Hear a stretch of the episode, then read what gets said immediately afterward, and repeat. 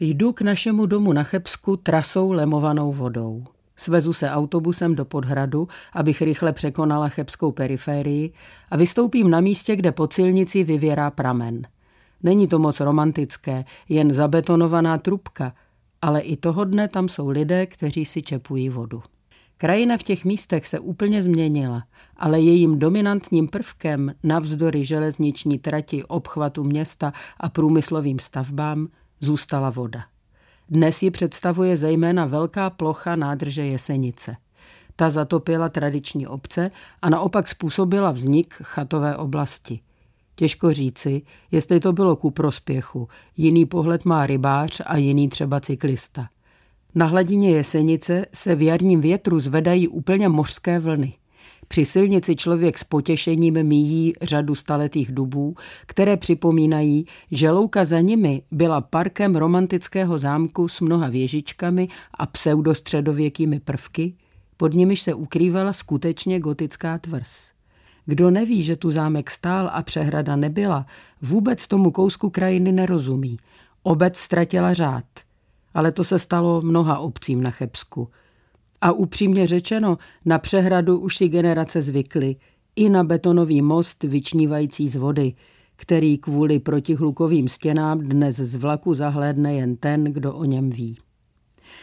Přehrada vznikla na krátké řece Odravě, německy Vondreb. Ta pramení v Čechách, ale hned si to namíří do Bavorska, než se oklikou vrátí a brzy poté, co překročí hranici, se vlevá do Ohře, německy Eger. Řeka je to moc krásná. Díky tomu, že je hraniční a poměrně krátká, se jí nikdy nepodařilo znečistit. A to ani soukromými splašky. O to se zase přičinila vylidněná krajina. V úseku, kudy jdu, je pro nich charakteristické kamenité koryto a mnoho pozůstatků všelijakých vodních staveb. Jdu lesem podél náhonu, poslední dobou poněkud vyčištěného a upraveného, kudy voda běží rychlostí blesku k malé elektrárně, dodnes funkční. U řeky stále stojí tovární budova, naposledy patřila továrně na výrobu kol Eska. I pro tu řeka znamenala důležitý zdroj energie. Kousek výš jsou čedičové lomy, jeden už zaplavený a jeden dosud funkční. Pro jejich ždrtičky je voda také nezbytná. A ještě o něco výš poháněla vodní turbína stroje přádelny. Náhon je stále patrný, přádelna už ne. A tak bychom mohli pokračovat až do města Valcasen. Důležité na tom systému využití vodní energie je to, že četné náhony a stavby nijak krajinu nehyzdí, snad s výjimkou kamenolomu. Voda se vrátí do přírodního koryta a řeka vesele meandruje a teď na jaře zaplavuje údolní nivy až do chvíle, kdy ji pohltí přehrada. V mokřinách se daří žlutým divokým kosatcům, Ostatně u Valcasenu ustavili kolem řeky přírodní rezervaci, ve které žije i množství vodních tvorů, včetně bobrů. Poslední léta nás hodně trápilo sucho. Projevilo se to i na téhle pohraniční krajině, ale zdaleka ne tak zoufale jako ve vnitrozemí.